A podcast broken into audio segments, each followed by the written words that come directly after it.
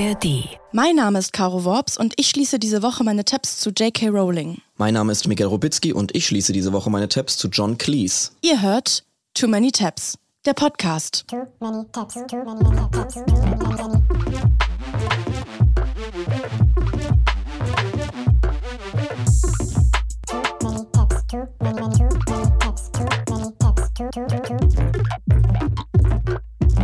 Hallo. Hallo. Ihr kennt's, das übliche, Miguel, Caro, ARD-Audiothek, Tabs offen, am Ende Tabs zu, zack, zack. Cross-Promo, kommt dann am Ende noch, Klappe zu, Affe tot, gehen wir doch direkt rein. Ich habe für diese Woche nochmal Tabs aufgemacht zu einem Thema, was wir hier immer mal wieder angerissen haben. Zum einen in der Folge von vor einem Jahr, als es um die Snape Wives ging, und zum anderen neulich, als du über Weihnachten plötzlich Potterhead geworden bist. Ja. Und es ist jetzt eben diese sehr blöde Situation, in der du jetzt quasi mitgefangen bist, wie wir restlichen Selenials. Ja. Was sind Selenials? Gen Z und Millennials, glaube ich. Ach, zusammen quasi. Habe ich letztens gelesen. Ach, toll. Ja, wieder was gelernt. Ja. Interessant. Wir sind ja auf der einen Seite aufgewachsen mit der Harry-Potter-Welt. Also für mich ist das wirklich wie gleichbedeutend mit Kindheit. Ich war wirklich extrem Harry-Potter-Fan. Und zum anderen verhält sich aber J.K. Rowling leider wirklich sehr transfeindlich und wie ein komplettes Arschloch. Ja. Damit dieser Aspekt und diese Einordnung hier auch nicht zu kurz kommen bei uns im Podcast, kommt jetzt hier mal die lange angekündigte J.K. Rowling und Everything Wrong with Harry Potter Folge, die ich unbedingt mal machen wollte, wie angekündigt. Total. Ich bin sehr froh, dass wir das heute mal ganz ausführlich besprechen können. Es haben auch wirklich sich sehr viele HörerInnen gewünscht, nachdem wir so viel über Harry Potter gesprochen haben. Wir haben das hier und da mal immer angerissen, aber es ist vielleicht gar nicht mal so schlecht, das jetzt so richtig mit allen Details ganz genau mal durchzukauen. Mhm. Ich glaube, alle Details würden auch hier im Podcast den Rahmen sprengen, aber einfach, dass man nochmal weiß, ja, what is going on with J.K. Rowling. Natürlich müssen wir direkt am Anfang eine Triggerwarnung aussprechen, rund um das Thema Transfeindlichkeit. Das ist wahrscheinlich eh klar. Es gibt sogar einen unerfreulichen aktuellen Anlass, der nochmal so ein bisschen diese Dimension von J.K. Rowlings Transfeindlichkeit zeigt. Sie hat nämlich jetzt letzte Woche laut Berichten in mehreren britischen Zeitungen 70.000 Pfund, das sind umgerechnet 82.000 Euro, an die Organisation For Women Scotland gespendet. Und da bin ich direkt mal auf die Homepage gegangen von For Women Scotland. Die definieren sich da selbst als a group of women from all over Scotland working to protect and strengthen women and children's rights. Klingt erstmal toll, aber wenn man so ein bisschen weiter runter scrollt, steht da direkt: We believe that there are only two sexes, that a person's sex is not a choice, nor can it be changed. Ja, also das Ziel dieser Organisation ist, dass Transfrauen, deren Geschlechtseintrag geändert worden ist, nicht die gleichen Rechte bekommen sollen wie andere Frauen, zum Beispiel keinen Diskriminierungsschutz oder sowas erfahren. Die sind generell gegen Selbstbestimmung, die sind gegen Reformen, die es Menschen ermöglichen, ihr eingetragenes Geschlecht zu ändern. Und diese Organisation sammelt eben Geld, weil sie vor den Supreme Court, also dem höchsten Gericht in Großbritannien, gegen die Anerkennung von Transfrauen klagen, wie sie eben aktuell im Gleichbehandlungsgesetz, dem Equality Act, festgelegt ist. Und diese Klage wurde zugelassen am Freitag und wenig später kam auf dem Spendenportal der Organisation eine fette Spende rein von einer ominösen JK. Und britische Medien konnten diesen Betrag sehr schnell J.K. Rowling zuordnen. Surprise. Wie sind Sie darauf nur gekommen? Ja, in der Mitteilung zu der Spende schrieb sie dazu: Ihr wisst, wie stolz ich bin, euch zu kennen. Danke für eure harte Arbeit und eure Beharrlichkeit. Das ist wahrhaft ein historischer Fall. Also sie unterstützt das quasi mal mit einer unglaublichen Geldsumme, mal so nebenbei aus dem Ärmel geschüttelt. Das schüttelt sie mal eben so raus. Das ist für sie ja Pipifax, Killefit. Ja. Das muss man sich vorstellen. Das schreibt Joanne K. Rowling, die Erfinderin der Harry Potter-Reihe, eine der erfolgreichsten Autorinnen aller Zeiten, eine der reichsten und einflussreichsten Frauen der Welt, an eine offen transfeindliche Organisation, die Transmenschen, man muss es sagen, die einfach Transmenschen ihr Existenzrecht absprechen. Ich finde, das ist irgendwie nochmal next level, weil J.K. Rowling hat in den letzten Jahren wirklich sehr, sehr viele sehr üble Statements rausgehauen, aber halt wirklich auch über jetzt Großspenden indirekt zu versuchen, politisch Einfluss zu nehmen gegen Transmenschen, ist halt richtig übel. Also zu wissen, dass die TERF-Lobby, die TERF, können wir auch nochmal erklären, steht für Trans-Exclusionary Radical Feminist, dass diese Lobby eine so mächtige und reiche Verbündete hat, in einem Land hier einmal über den Kanal geschwommen, ist echt erschreckend. Und dazu kommt halt noch dieser Layer, dass diese Frau einfach unser aller Kindheit und dein Weihnachten dieses Jahr so geprägt hat. Ja. Ich habe das auch so oft gehört im Gespräch mit Leuten aus meinem erweiterten Umfeld, dass sie sagen, ja gut, das ist halt irgendwie so eine konservative Boomerin, soll die doch in Ruhe irgendwie Leute hassen, ich lasse mir Harry Potter nicht kaputt machen.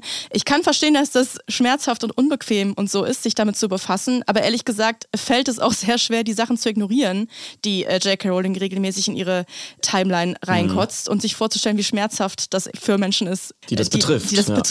Genau. Und deswegen habe ich versucht, da nochmal so ein bisschen was zusammenzustellen, wo ich gerne mit dir heute drüber quatschen würde. Es ging eigentlich los, ich glaube, das war so mit das erste, 2019, da hat sie auf Twitter eine Frau verteidigt, die ihren Job verloren hat, weil diese bei der Arbeit geäußert hat, dass man sein Geschlecht nicht ändern kann. Und da hat sie dann dazu geschrieben: Dress however you please, call yourself whatever you like, sleep with any consenting adult who will have you, live your best life in peace and security, but force women out of their jobs for stating that sex is real. Also da kommt schon durch, was sie für eine Sichtweise auf dieses ganze Thema Geschlecht hat, ne? Also so diese typischen Turf-Positionen. Also sie beharrt. Das war das erste Mal, dass sie sich dazu geäußert hat irgendwie. Genau, das war so die Sache, die so in der Öffentlichkeit dann auf einmal extrem wahrgenommen wurde. Ne, diese Position, man beharrt so ganz vehement auf dieser Idee von einem vermeintlichen biologischen Geschlecht, ne? Also zwei Geschlechter, that's it, die unveränderbar sind, und wandelt jegliche Kritik an diesem Verhalten also einfach in Frauenfeindlichkeit um. Ne? Also sich selber dann in diese, ich bin eine diskriminierte Frau, weil ich Kritik erfahre. Das ist so dieses gängige Muster, was einfach benutzt wird. Das ist ja eine Strömung, die es auch in Deutschland gibt, ne? Genau. Also Alice Schwarzer und die Emma und so steht dafür ja auch total, dass sie eben quasi vermeintlich feministische Takes benutzt, um Transfrauen damit zu diskreditieren als keine echten Frauen, was sie aber natürlich sind. So. Und man muss sagen, wir sind als Gesellschaft eigentlich ein paar Schritte weiter, ne? Also man hat eigentlich schon länger irgendwie verstanden, dass das eine schädliche Form von Feminismus ist, die eben andere Gruppen ausschließt, ne, oder halt nicht inklusiv ist, also dieses White Feminism-Ding weiterfährt und andere Gruppen nicht mitnimmt. Ja, und es ist ja auch einfach kein neues Phänomen. Man hat jetzt immer mal so das Gefühl, dass in den Medien das neu aufgegriffen wird. Da kann ich vielleicht auch nochmal auf die Magnus-Hirschfeld-Folge von uns verweisen, wo wir darüber geredet haben, dass das eben von den betroffenen Personen auch schon vor sehr, sehr vielen Jahrzehnten die Rechte eingefordert wurden, ne? Auch die Miriam Rivera-Folge können wir auch nochmal vielleicht empfehlen. Da haben wir auch so ein bisschen über sehr Grundsätzlichkeiten besprochen.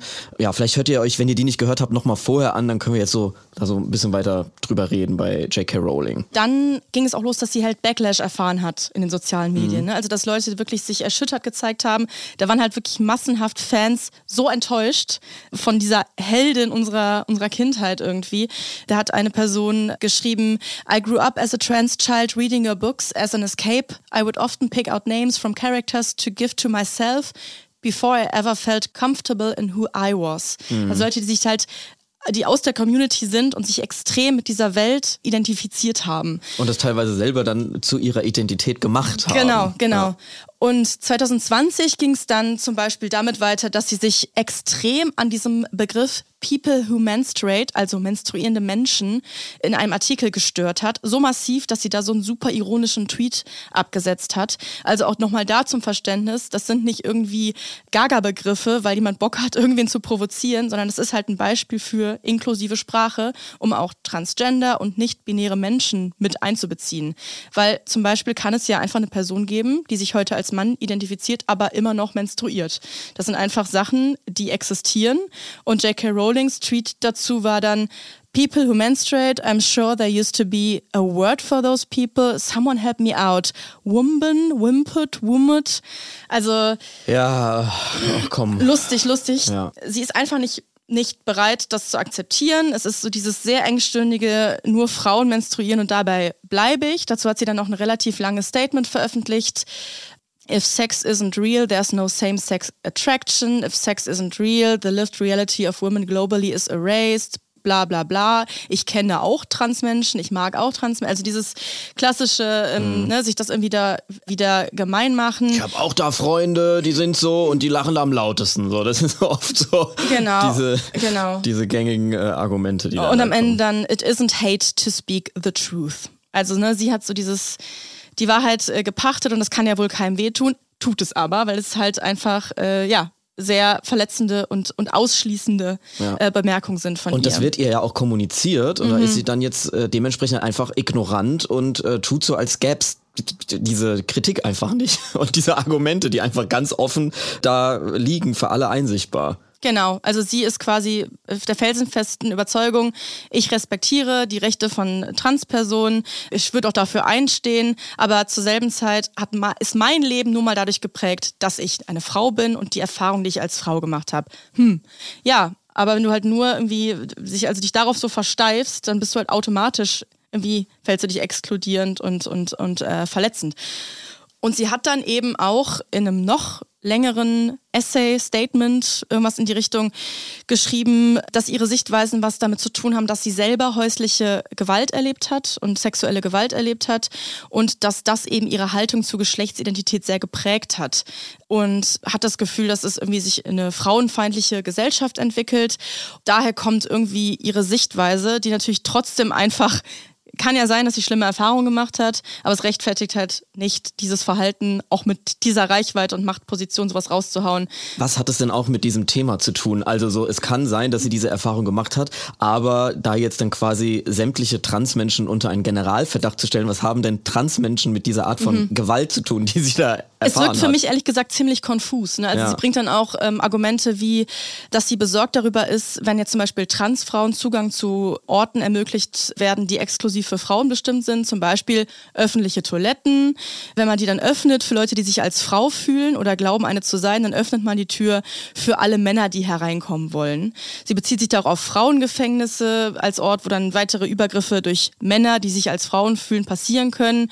Das sind Scheinargumente, es wirkt super konfus und es ist halt immer dieses nicht anerkennen, Transfrauen sind Frauen. Genau, wenn es dann heißt, okay, da kommen Männer rein. Nein, ist nicht der Fall. Genau. Es kommen halt Frauen rein. Genau. Dieses Argument mit diesen Sicherheitsräumen, das ist ja auch derart hinkonstruiert, weil für wen sind denn diese Orte Sicherheit? Es ist ja gerade erst letzte Woche wieder die Nachricht rumgegangen, dass eine 16-jährige non-binäre Person auf einer Mädchentoilette einer Highschool in Oklahoma verprügelt wurde, so doll, dass sie gestorben ist. Das ist ja wieder extrem exkludierend. Für wen ist das ein sicherer Ort und für wen nicht. Es ist komplett absurd, Transpersonen zu unterstellen, dass die da rein wollen, um irgendwen irgendwie zu schaden. Es ist kompletter Wahnsinn, das zu erzählen. Es wirkt, als ob sie sich da an irgendwas rein verstrickt, so eine Mischung aus so einem vermeintlichen Feminismus, dann dieses, ich muss reagieren darauf, dass aus der ganzen Welt irgendwie Kritik auf mich einhagelt. Dann kommt sie mit einer persönlichen Lebensgeschichte daher, dann bringt sie diese Scheinargumente. Also es wirkt irgendwie auf mich nicht wirklich irgendwie großartig durchdacht. Ja, das Ganze. Also es hat irgendwie keine wirkliche Grundlage. Dazu, dass es einfach schädlich ist. Genau. So, genau. Dazu kommt die Sache mit den Büchern. Sie hat neue Bücher rausgebracht. Das eine, 2020, da ging es darum, dass ein Detektiv auf der Jagd ist nach einem cis-male serial killer who dresses as a woman in order to hunt and murder cis women. Ja, ungünstig. Würde ich einfach mal sagen. Sie hat sich verrannt. Sie hat sich da, wie verbissen kann man sein? Das nächste Buch hat sie veröffentlicht, da geht es um einen YouTube-based Cartoonist, der angeklagt wird, rassistisch, transphob und ableistisch zu sein, der dann gedoxt und mit dem Tode bedroht wird und am Ende dann erstochen wird. Aha. Ja. Da muss man jetzt nicht so doll zwischen den Zeilen lesen, würde ich mal sagen. Da habe ich einen sehr lustigen Tweet zugesehen. J.K. Rowling released a new book today about a YouTube animator that gets stabbed to death for making racist and transphobic animations and it's 600 pages longer than Dune. Irgendwie hat sie hat da irgendwie das Bedürfnis, sich irgendwie dazu zu rechtfertigen. Dazu passt, dass letztes Jahr ein Podcast veröffentlicht wurde, The Witch Trials of J.K. Rowling. Also sie selber sieht sich als Hexe, die gejagt wird. Also so diese klassische Hexenverfolgung hier, digitales Mittelalter, bla bla bla. Das sind ja alles Sachen, die man schon... Natürlich mit der Doppeldeutigkeit der Welt der Hexen und Zauberer. You get it, you get it. Es ist eigentlich im Prinzip, geht es so sehr um ihre Geschichte und ihre Sichtweise die ganze Zeit und gar nicht wirklich um diese ganzen Vorwürfe der Transfeindlichkeit. Es ist irgendwie... Ich bin da nicht ganz durchgedrungen, was dieser Podcast genau uns sagen will. Ganz interessant dazu vielleicht ein YouTube-Essay von ContraPoints. Das ist eine Trans-YouTuberin, die sagt erstens mal, es gibt gar keine Witch Hunt, bezogen auf J.K. Rowling. Das sind einfach Reaktionen auf Äußerungen, die sie selber ins Internet reinhaut. Ja, Überraschung, es hat Konsequenzen, wenn man irgendwas sagt oder macht. Genau das. Morgen. Und zweitens noch einen anderen Aspekt, der irgendwie so ein bisschen komplexer ist, dass sie sagt, ne, also J.K. Rowling ist ja nicht der Endboss von Transphobia, da hast du wieder irgendwie eine große Bewegung, wo du eine einzelne Frau dämonisierst, was super häufig passiert, also jetzt andersrum gedacht. Und am Ende bezeichnet sie halt J.K. Rowling und andere TERFs wie so nützliche Idioten. Also, dass du halt eigentlich dahinter hast du ultrakonservative Strukturen und Parteien und ein Patriarchat, was irgendwie Gewalt ausübt. Und dann hast du halt wieder so eine Frau, die da irgendwie so eine besorgte weibliche Stimme ist und dem so ein bisschen ein Gesicht gibt. Finde ich einen sehr komplexen Gedanken, der irgendwie voll interessant ist. Also der kann ja vielleicht einen richtigen Aspekt haben, aber nichtsdestotrotz ist sie einfach eine Projektionsfläche für eine Strömung und ein Gesicht einer ganzen politischen Agenda, die quasi von mehreren Personen geführt wird, aber sie natürlich als mächtige prominente Person, ja, die sehr viel Geld hat und eben jetzt auch aktiv wird und Geld spendet und so weiter, dafür eben steht. Und dann muss man da natürlich auch ja mit den Konsequenzen dazu leben. So. Genau, alles in allem kann man halt sagen, dass sie einfach öffentlich Frauen diffamiert als angebliche Feministin, ne, weil das irgendwie schon so ein Widerspruch in sich ist. Sie diffamiert oft Transfrauen als Männer und Verbrecher. Sie brachte wiederholt Transfrauen mit männlichen Sexualstraftätern in Zusammenhang. Sie hat 2022 eine Hilfsorganisation gegründet für weibliche Opfer sexueller Gewalt, die aber Transfrauen einfach ausschließt. Vergangenes Jahr hat sie gesagt, sie würde lieber ins Gefängnis gehen, als die Pronomen einer Transperson korrekt zu verwenden. Als Antwort auf einen Bericht einer Daily Mail, wo es darum ging, dass die Labour-Bewegung daran arbeitet, Angriffe auf die Geschlechtsidentität als Straftaten zu deklarieren. Ich mache gern 2 Jahre, wenn die Alternative erzwungene Rede und erzwungene Leugnung der Realität und Bedeutung von Geschlecht ist. Also es wirkt auch, als ob es zunehmend so ein bisschen platter und auch irgendwie radikaler wirkt. Also was sich durch ihre Karriere zieht, ist, dass sie eine Menge Fantasie hat. Das ja. Das kann man sagen. Also sie fantasiert sich da irgendwelche Sachen, irgendwelche Szenarien herbei, die ja wirklich komplett aus der Luft gegriffen sind. Ja, absolut. Übrigens haben sich auch viele der SchauspielerInnen aus den Harry-Potter-Filmen von ihr distanziert. Daniel Radcliffe, ne, der Harry Potter gespielt hat, hat geschrieben, Transgender Frauen sind Frauen und jedes gegenteilige Statement löscht die Identität und die Würde von Transpersonen und ist darüber hinaus entgegen jeder Ratschläge von ExpertInnen. Was irgendwie, finde ich, ein sehr gutes Statement dagegen ist. Emma Watson, die Hermine gespielt hat, hat auch gesagt, Trans people are who they say they are and deserve to live their lives without being constantly questioned or told they aren't who they say they are. Also viele solidarisieren sich mit der Trans-Community gegen J.K. Rowling. Unterstützung bekommt sie von Dave Chappelle und von Robbie Coltrane, der Hagrid spielt. Das ist irgendwie auch ein bisschen painful. Der sagt, ich finde das alles gar nicht schlimm und junge Leute sind eh immer von allem angegriffen. Also ein richtiger Boomer. Also wirklich gar nichts gelesen, von nichts eine Ahnung, aber Hauptsache mal laut rumpoltern. Aber auch irgendwie typisch Hagrid. Ja, wer leider auch auf ihrer Seite ist, ist Helena Bonham Carter. Die Bellatrix gespielt hat. Das ist jetzt natürlich und lustigerweise Voldemort. Also Ralph Fiennes. Naja, gut. Ist auch pro JK geäußert. Ja, on brand. Das ist jetzt natürlich sehr interessant, wenn man so ein bisschen jetzt darüber nachdenkt, okay, kann man das denn alles weiter konsumieren, ihre Kunst und alles, was daraus entstanden ist? Weil jetzt natürlich die Filme, da haben natürlich mehrere Leute dran gearbeitet, als jetzt diese eine Person. Trotzdem entspringt es aus ihrem Kopf. Sollte man das canceln? Kann man da jetzt sagen, ich gucke das nicht mehr? Ist das eine individuelle Entscheidung oder sollten wir da jetzt irgendwie gemeinsam auf die Barrikaden gehen und sagen, okay, das wird jetzt komplett aus, ja, vielleicht sogar gelöscht oder runtergenommen, weißt du, da gibt es ja unterschiedliche Konsequenzen, die man da jetzt fahren kann. Gibt es Wege, das zu konsumieren, ohne dass permanent Geld in J.K. Rowlings Tasche fließt, dass das sie dann wiederum an transfeindliche Organisationen spenden kann, wenn sie lustig ist. Also da hat man natürlich als Konsument dann auch eine gewisse Macht und eine Entscheidungsmacht eben, ja, das eben weiter zu unterstützen und ihr weiter hier Geld in Rachen zu schmeißen. Mhm. So. Manche Ansätze gibt es ja auch schon, zum Beispiel bei dem Hogwarts Legacy-Spiel, das letztes Jahr rauskam. Da hat man dann in dieses Videospiel einen Trans-Charakter eingeführt, wo man sagt, okay, ich sehe euer Statement, aber trotzdem ist es am Ende das ganze Harry Potter-Universe, an dem J.K. Rowling verdient. Es ist halt einfach Es ist eine scheiß Situation. Es ist ein riesen Franchise und falls du dich noch erinnerst, als wir in New York in diesem Harry-Potter-Laden waren, da war ja gerade Pride Month und da haben sie auch so super plakativ so Pride-Flags überall hingehängt und so, wo man auch so dachte, okay, sie versuchen wirklich händeringend das irgendwie zu retten. Harry Potter Pride Month, genau, und Harry Potter irgendwie als Marke zu retten, was aber natürlich auch nur daran liegt, nicht weil denen irgendwas an der Community oder derartige Sachen liegt, sondern weil das halt ein Franchise ist, was unglaublich viel Geld abwirft. Und da jetzt wenden sich natürlich viele Fans diesem Franchise den Rücken zu. Auch um das nochmal zu sagen, also Harry Potter war halt einfach irgendwie mein Safe Space in der Kindheit und Jugend und ich kann halt nur versuchen, mir vorzustellen, wie schmerzhaft es sein muss als Transperson, wenn dir diese Safe Space der Kindheit zerstört wird und das auch noch von der Kreatorin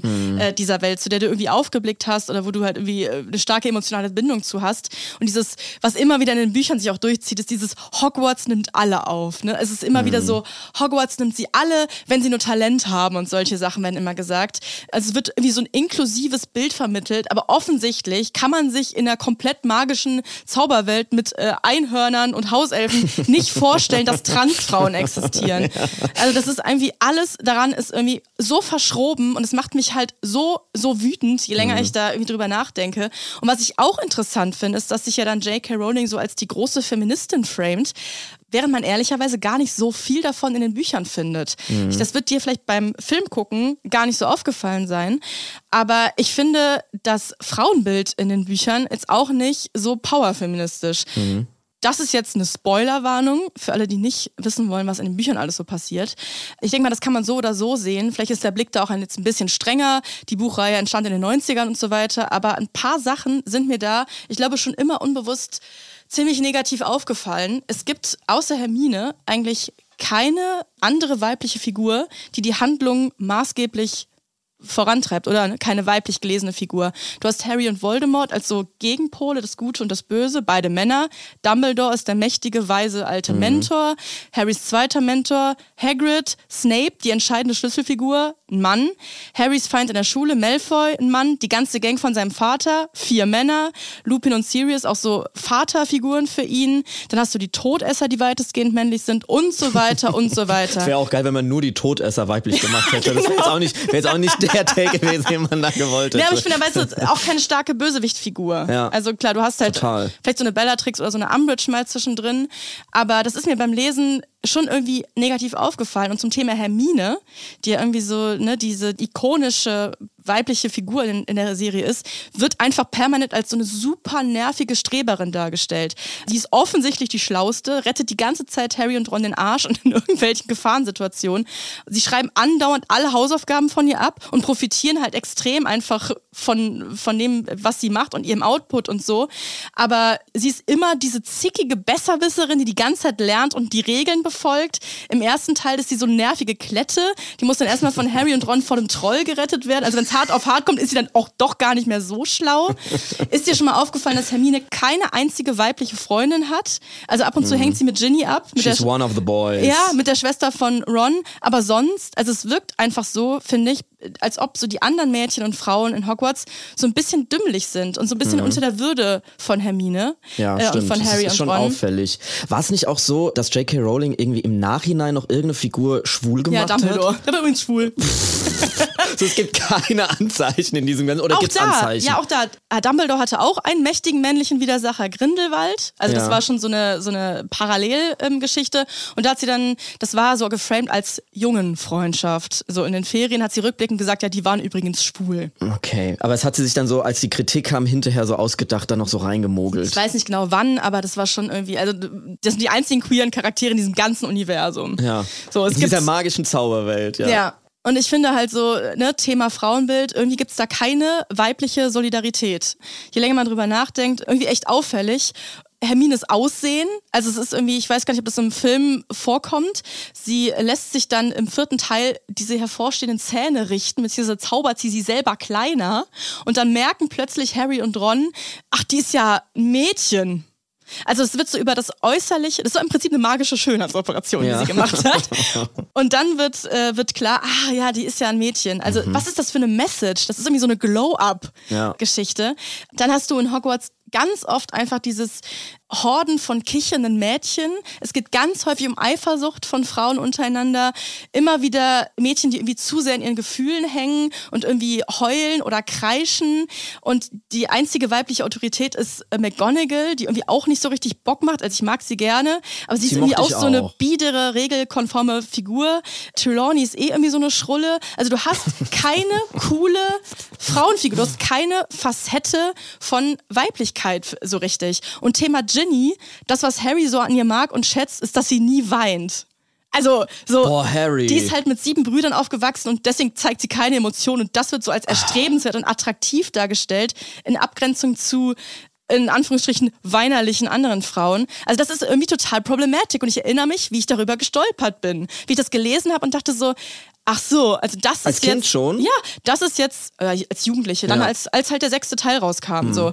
Ja, das ist jetzt das Ding. Also wenn du halt jetzt keine Emotionen zeigst und nie weinst, das ist dann so Harrys Choice. Also jetzt, wenn man so länger drüber nachdenkt, stimmt ja irgendwie gar nichts an diesem Buch. Das ist ja auch nicht feministisch, weißt du? Ja. Irgendwie stimmt da nichts. Aber und diese antisemitischen Figuren, die gibt's doch auch noch, oder? Genau, das sind die Kobolde, die die Zaubererbank Gringotts leiten. Eine Untergrund-Zaubererbank mit Kobolden, die sehr erschreckend antisemitischen Stereotypen gleichen. Wie so Karikaturen aus dem völkischen Beobachter sehen die aus. Genau, das hat zum Beispiel Jon Stewart auch mal kritisiert, dass die irgendwie nach einem antisemitischen Vorbild erdacht sind. Die haben starke Ähnlichkeiten mit der Karikatur von Juden und ähneln einer Zeichnung aus dem Jahr 1903 in dem antisemitischen Buch Protokolle der Weisen von Zion. Ja, und die haben doch dann auch diesen Schatz im Keller und wollen die Kinder da gefangen halten und so. Genau, das Kindesentführung. Das sind ja super antisemitische Stereotype, die sie da einfach ins Buch reingeschrieben hat. Und genau, ist auch alles super weiß. Oder es ist alles super weiß. Es gibt eine Handvoll schwarze oder POC-Charaktere.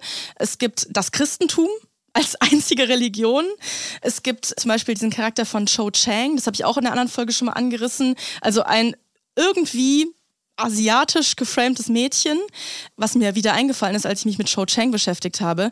In dem deutschen Hörbuch, was von Rufus Beck eingesprochen wird, sagt Cho ernsthaft, also die spricht kein R, die spricht L. Die sagt, hallo Helly. Nein. Doch. Kann mir mal jemand von der Community vielleicht schreiben, ist das, habe ich ein ganz, ganz altes Hörbuch? Wurde das angepasst oder findet man das immer noch so bei euch in neueren Auflagen, dass sie sagt, hallo Helly? Ach du lieber Himmel. Rufus Beck hat sich, glaube ich, auch mit J.K. Rowling solidarisiert. Ja, ich glaube, der ist auch pro auf ihrer Seite, ja. Und von Hermines so nervigen, zickigen Gehabe kommt man auch noch auf ein anderes Thema, nämlich das, was die Hauselfen angeht. Also das sind einfach plain als Sklaven gehaltene Wesen, die in dieser Zauberwelt existieren. Und Hermine ist die Einzige, die so sagt, Moment mal, ist vielleicht Sklaverei irgendwie schlecht? Und anstatt die anderen so denken, ah ja, ist vielleicht nicht so cool, dass wir das so machen als Gesamtgesellschaft, ist sie wieder komplett drüber, dass sie sich jetzt um diese unterdrückten Hauselfen Gedanken macht. Hab dich nicht so, Hermine. Ja, natürlich ist es Teil der Geschichte, ne, dass dann jemand auf die Idee kommt, wir sollten vielleicht was dran ändern, aber dass das alles in allem am Ende genauso bleibt, das ist schon irgendwie alles, also ein bisschen weird. Ach Mann, jetzt habe ich dieses Universum gerade erst betreten und schon machst du es mir wieder kaputt, aber völlig zu Recht, also gerne weitermachen, tiefer rein in die Wunde. Ja, genau, also es gibt sehr viel daran, was irgendwie, wenn man jetzt sich da irgendwie aufmerksam mit befasst, Sachen sind, die einem als Kind nicht aufgefallen sind, aber jetzt vielleicht auffallen. Ne? Und in den Büchern ist es ja auch so, dass wenn du jetzt zum Beispiel Voldemort und die Todesser als Metapher für irgendwie Faschismus oder so verstehst, natürlich da irgendwie so ein Kampf für das Gute ja drinsteckt. Also da ist ja viel irgendwie gut gemeint und gut gewollt und so weiter, aber viele Sachen, die halt irgendwie einem jetzt so nach und nach auffallen. Und sie selber hat halt mal gesagt, es gibt eine große Anziehungskraft und das versuche ich in den Potter-Büchern zu zeigen für Schwarz-Weiß-Denken. Es ist der einfachste und in vielerlei Hinsicht der sicherste Ort, an dem man sein kann. Wenn man eine Alles-oder-nichts-Position zu irgendwas einnimmt, wird man mit Sicherheit Mitstreiter finden, man wird leicht eine Gemeinschaft finden. Und sie sagt, viele Menschen verwechseln diesen Adrenalinstoß mit der Stimme des Gewissens. In meiner Weltanschauung spricht das Gewissen mit einer sehr kleinen und unbequemen Stimme und normalerweise sagt es dir, denk noch einmal nach, sieh genauer hin, überlege dir das. Ich finde, das kann man ja eigentlich nur zurückraten, bezogen auf ihr offensichtliches Schwarz-Weiß-Denken, also mehr geht ja nicht, Schwarz-Weiß-Denken, in diesen zwei Geschlechter-Dingen, in denen sie irgendwie gefangen ist. Das würde ich ihr sehr wünschen, diese Erkenntnis auf sich selber zu beziehen und vielleicht auch sich zu entschuldigen bei allen, die sie durch diese Äußerung verletzt hat. Das war mein kleiner Harry Potter und J.K. Rowling Wrap-Up. Mal wieder die Zeit zu kurz, da gibt es bestimmt noch viel mehr zu entdecken. Aber jetzt muss ich erstmal aus den Tweets und aus den Tabs raus. So, Caro, es gibt leider kein Durchatmen bei uns heute. Es geht bei mir direkt weiter. Ich würde heute gerne eine direkte Tab-Brücke zu deinem Tab schlagen und einfach mal direkt fröhlich weiter canceln. Und zwar auch eine Person, die mir in der Kindheit und Jugend viel bedeutet hat. Ich dachte, es ist einfach nur gerecht, wenn du heute hier jemand einsagen musst, dass ich da nachziehe. Und es ist auch eine Person, die auch in dem Harry-Potter-Film mitgespielt hat, auch wenn sie eigentlich für andere Dinge bekannter ist. Meine Person, die ich hier heute behandeln werde, ist John Cleese, der Komiker, Autor, Regisseur, Schauspieler. Er hat bei Harry Potter den fast kopflosen Nick gespielt. Also ist er dir irgendwie als Kind besonders aufgefallen? Mochtest du den oder nicht? Oder war der so egal? Ich glaube, ich habe als Kind jetzt nicht gecheckt, dass es John Cleese ist. Ja.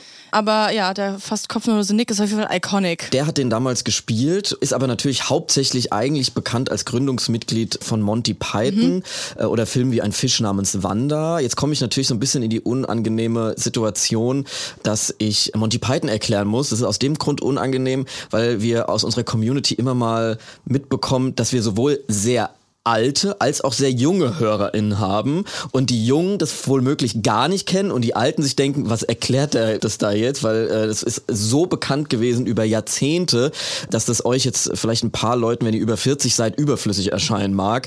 Aber kurz zusammengefasst, für die, die es nicht kennen, war Monty Python eine extrem erfolgreiche Comedy-Gruppe aus Großbritannien in den 60er, 70er und 80er Jahren, also wirklich über Jahrzehnte mit ihren Fernsehsendungen und Filmen für Furore gesorgt haben. Das Leben des Brian. Genau, zum Beispiel. Also da sind große Klassiker entstanden und sie haben eigentlich, ich glaube, so grundsätzlich kann man das schon so formulieren, dass sie das ganze Genre auf ein neues Level gehoben haben. Also sie haben quasi eine Humorfarbe entwickelt, die danach extrem oft kopiert wurde und eben, keine Ahnung, die haben so zum Beispiel als erstes geflucht, auch im Fernsehen. Also John Cleese, der Teil dieser Gruppe war der Erste, der überhaupt im britischen Fernsehen das Wort Shit gesagt hat. Und das Leben des Brian kennen, glaube ich, richtig viele Leute. Das ist, glaube ich, ein Die Begriff. Haben sehr, sehr viel einfach getan für Komik und Humor allgemein.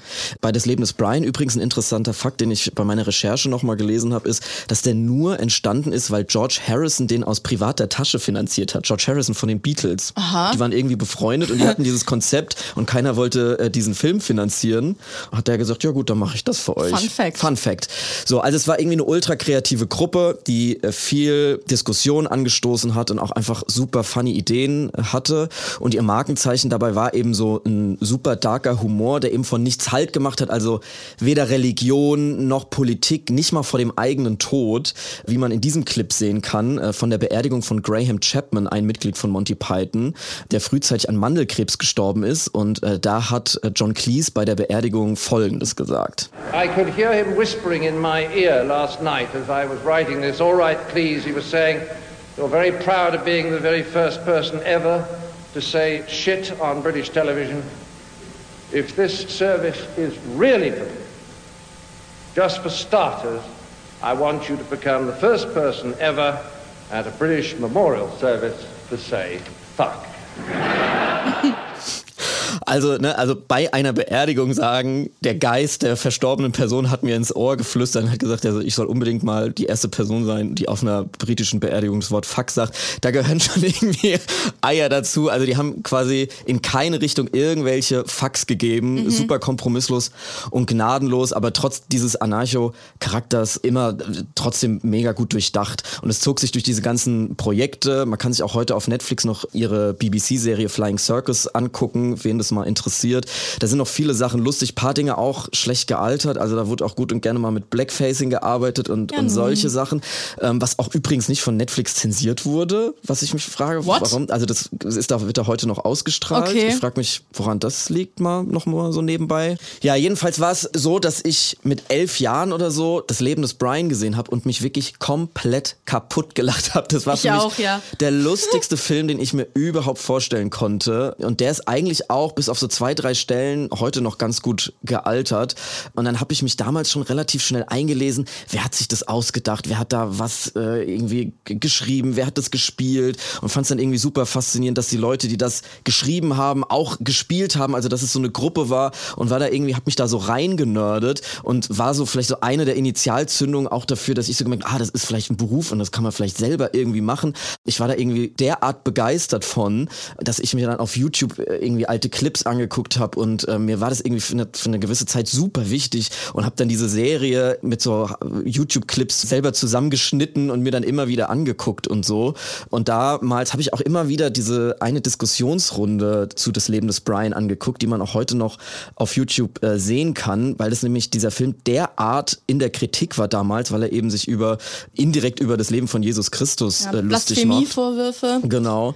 Und damals gab es dann eben so eine Diskussionsrunde, die so ein bisschen ähnlich ist wie diese Bully versus Pierre Brice-Szene, in der John Cleese mit so einem Priester über diesen antireligiösen Film diskutiert. Der Priester fand es natürlich damals erwartungsgemäß blasphemisch und überhaupt nicht lustig, und John Cleese hat ihm damals das da entgegnet. But I mean, the problem that we, no, seriously, the problem that we have got is that you think that we're ridiculing Jesus, and we say sort of sincerely and truthfully that is certainly not what we intended to do, and I believe that we're not.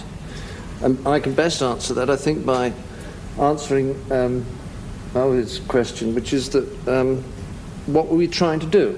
And I think it comes out, it was spelled out perhaps rather too plainly, rather too banally at one point, when he says, make up your own mind, don't let other people tell you.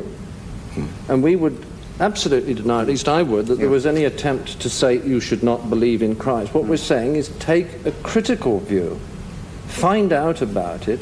Don't just believe because somebody tells you to. Somebody in the pulpit says something, question it. Also, er erzählt da relativ... Er konnte ein bisschen mehr erzählen, als jetzt Bully. Genau. Pierre Brice entgegenzusetzen hatte. Genau. Ja. Also er sitzt da und erzählt halt mit quasi einfach seinen echten, ernsten Take zu dem Ganzen, dass er es eben wichtig findet, dass man auf alles einen kritischen Blick hat und Sachen hinterfragt, und gerade solche mächtigen Institutionen wie Kirche, und man sich da jetzt keine Meinung vorgeben lassen sollte. So. Und das war halt für die damaligen Verhältnisse ultra provokativ und neu, aber jetzt ist es halt leider so, dass das Ganze auch schon 45 Jahre her ist. So, und 2 Monty Python-Mitglieder liegen bereits unter der Erde, und John Cleese ist mittlerweile 84 Jahre alt, hat danach noch eben eine Filmkarriere gemacht und eben bei Harry Potter und diese ganzen Sachen mitgespielt, aber eben auch ähnlich wie J.K. Rowling, so eine komische, so eine politische Richtung eingeschlagen, die jetzt irgendwie einem nicht mehr so viel Spaß macht. So, und auch er ist, ähnlich wie J.K. Rowling, in den letzten Jahren immer wieder mit super kruden politischen Takes aufgefallen, die eindeutig ins rechte, konservative Lager zu verorten sind, wenn auch zu den unterschiedlichsten Themen. Aber ich denke mir jetzt irgendwie, man kann jetzt nicht anders, als ihn quasi mit den eigenen Maßstäben zu messen und ihn selber mal mit einem kritischen Blick zu betrachten und sich mal von ihm keine Meinung vorgeben zu lassen, so wie er das quasi früher mit der katholischen Kirche gemacht hat. So. Und ich würde dich jetzt einfach mal da durchbegleiten, durch die Galerie seiner lustigen Äußerungen, die er so betrieben hat. Ich freue mich wahnsinnig. Das Ganze fing an 2016, als er aufgefallen ist als großer Befürworter des Brexits und mit dieser Meinung auch durch Nachrichtensendungen und Talkshows getingelt ist und im Zuge dessen auch immer wieder erzählt hat, dass ihm die unterkomplexe Berichterstattung der britischen Zeitung über den Brexit so sauer aufstoßen würde. Und da saß er dann in Talkshows und hat sich irgendwie so geäußert. John's here. We're going to be talking about his extraordinary career and why he's decided he's going to be boycotting Britain. So you're leaving us? Is true? Well, I'm going to buzz off in November because I'm fed up with the corruption in this country, and in particular with just how awful the newspapers are. Also er möchte auswandern, weil die Zeitungen so schlimm sind. Mm. Und mit dieser privaten Entscheidung setzt er sich in so eine Sendung. Also okay, who cares? Yeah. Also das ist schon irgendwie so ein komischer Move, finde ich. Und da sitzt er dann eben und erzählt, er vertraue keinen Journalisten. Die Debatten seien alle derart verkommen. Erzählt aber auch nie irgendwie, um was es genau geht. Schuld an allem Übel ist natürlich für ihn die Woke-Culture, die Cancel-Culture. Ja, diese gängigen Sachen, die dann eben schnell aus dieser Ecke kommen. Er ist eben mittlerweile davon so besessen, dass er sich da wirklich komplett wirr rein verstrickt hat. Also es gibt mehrere abstruse Tweets von ihm darüber, dass London nicht mehr den Engländern gehöre, was irgendwie eindeutig rassistisch zu lesen ist. Aber dann schießt er dann hinterher, das haben alle außer ihm nur falsch verstanden. Und es gibt so eine halbherzige Entschuldigung und damit ist das Ganze aber irgendwie vom Tisch. Aber er geht gar nicht auf die Kritik ein. Und er fällt halt irgendwie so aus meiner Sicht auf rechte Narrative ein, verinnerlicht die und darf dann irgendwie in der Talkshow erzählen, wie schnell man doch gecancelt wird. Aber er sitzt dann damit mit diesem Take in allen Talkshows. Ja. Und er hat sich eben auch sehr, sehr groß mit J.K. Rowling solidarisiert. Ach, und hier überschneiden sich unsere Tabs nämlich heute. In mehreren Tweets behauptete er, dass Transmenschen zu viele Forderungen haben, dass das die Debatte zu weit ging, dass sie zu sensibel seien, auch dass sie keinen Humor haben. Also derartige Pauschalisierung auf eine gesamte Menschengruppe, das ist irgendwie so komisch zu lesen, wie die dann quasi über diese Connection dieses Films sich dann da gegenseitig irgendwie bestärken und in öffentlichen Briefen unterstützen und sich solidarisieren und er schreibt dann da irgendwelche Briefe. Er war mal der Geist. Ja, wirklich, und er war mal der Geist, so, hä? Was ist das für eine Connection? Ja. Wie kann das passieren? Und er fragt dann so auf Twitter süffisant, ob er denn mit allen Transmenschen einer Meinung sein muss, um nicht transfeindlich zu sein, ob denn Transmenschen dann im Umkehrschluss nicht Cleesphob seien und provoziert dann so, damit, dass er in seinem tieferen Inneren ein kambodschanischer Polizist sein möchte, ob er das denn auch ging. Also wirklich die schlimmsten alten Boomer-Takes und Witze. Und das Ganze gipfelte dann darin, dass er eine eigene Sendung bekommen hat auf Great Britain News, in der er der Woke-Culture den Kampf ansagen will. Und dazu muss man sagen, dass Great Britain News ein recht frisch gegründeter rechtspopulistischer Sender in Großbritannien ist, auf dem zum Beispiel auch Nigel Farage und Boris Johnson eigene Sendungen haben und Formate moderieren. Das tut auch wirklich weh einfach. Es ist wirklich so, wieso setzt sich eine Person von so einer Größe auf so einen kleinen Nischensender neben diesen politischen Leuten? Andererseits saß Gottschalk auch bei Bild Live. Genau, also daran habe ich auch gedacht, das ist so ein Äquivalent wahrscheinlich. Ne? Also so Thomas Gottschalk steht ja auch für diese komische Strömung von, ja, dann sage ich halt gar nichts mehr, man darf gar nichts mehr, früher war alles so. Irgendwie haben die aufgehört, ab irgendeinem Punkt in ihrem Leben Debatten weiter zu verfolgen und denken sich, alle anderen sind verrückt geworden, außer ich. Und das verstehe ich nicht, wie man das wirklich denken kann und wie verbissen man in so ein Thema sein kann, dass wirklich John Cleese bei dieser Sendung, der erste Witz, der kommt, ist über eine Transperson bei der Ankündigung, der Anmoderation. Oh. Why? Mir wäre lieber, ist nur noch bei LOL und sagt Rurai. Rurai. Das war die gerechte Strafe. Aber ich finde es halt wirklich so krass. Es gibt dann zum Beispiel da auch ein Gespräch zwischen John Cleese und Caitlyn Jenner, die ja eine Transfrau ist, aber eben auch dafür bekannt ist, dass sie sich nicht mit den Aktivistinnen auf eine Linie stellt. Also die quasi eher auch auf Anti-Woke-Culture auf dem Trip ist. Und dann werden da halt Videos hochgeladen, in denen die beiden auftreten und der Titel auf YouTube ist einfach Transgender women are not real women. Ja, das Gute ist, dann musst du das Video gar nicht mehr anklicken, weißt du schon. Weiß man schon, was da drin vorkommt. You get it. So, und was mich daran so aufregt, zum einen dieser Wandel von früher mal irgendwie mit den richtigen Sachen provoziert haben und die richtigen Leute getriggert haben, wie eben in dieser Talkshow mit diesem katholischen Priester, aber irgendwie dann mit der Komplexität der Welt überfordert sein und nichts mehr checken und trotzdem noch mitreden wollen. Und auch dieses Missverständnis von ihm, dass er so so tut, als wäre das irgendwie das Gleiche wie früher, sich mit so einer hohen Institution wie der katholischen Kirche anzulegen und heute mit Menschen, die einfach nur irgendwie für ihre Rechte einstehen und für Sichtbarkeit kämpfen und letzten Endes dafür, dass sie existieren dürfen. Ja. Und er sitzt da und tut so, als wäre das irgendwie die gleiche Art von edgy Humor und er sitzt da und es ist so, das stimmt einfach nicht. Du legst dich nicht mit einer mächtigen Institution an, sondern einfach mit diskriminierten Menschen. So. Genau. Ja. Das ist irgendwie nicht das Gleiche und da reiht er sich ja auch ein in diese komische Bubble von Comedians wie so Ricky Gervais und Dave Chappelle, hast du eben auch schon erwähnt, hat sich auch mit J.K. Rowling solidarisiert.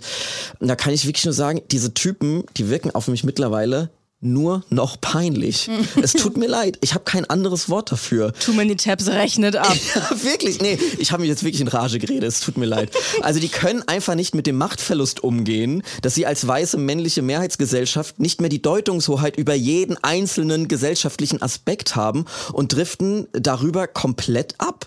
Also es gibt inhaltlich keinen Unterschied mehr zwischen dem konservativen Onkel beim Weihnachtsessen und John Cleese in diesen Talkshows. Es tut mir leid, so und jetzt mein Statement, es ist peinlich, es ist langweilig, es ist nicht lustig und es ist faul. Und es regt mich derart auf, dass ich jetzt ein für alle Mal, sorry, nee, ich habe mich jetzt in Rage geredet, jetzt ist es soweit. Ich schließe jetzt endgültig meine Tabs zu John Cleese. Das war meine Abrechnung. Du hattest deine Abrechnung mit J.K. Rowling, ich mit John Cleese. Es war ja eigentlich eine geladene Folge, es sorry. Es ist nicht nur eine Abrechnung, es ist eigentlich auch die große enttäuschte Liebe-Folge. Es ist die große enttäuschte Liebe-Folge. Das sind so Leute, die man irgendwie richtig toll fand und die man sehr, sehr viel reinprojiziert hat.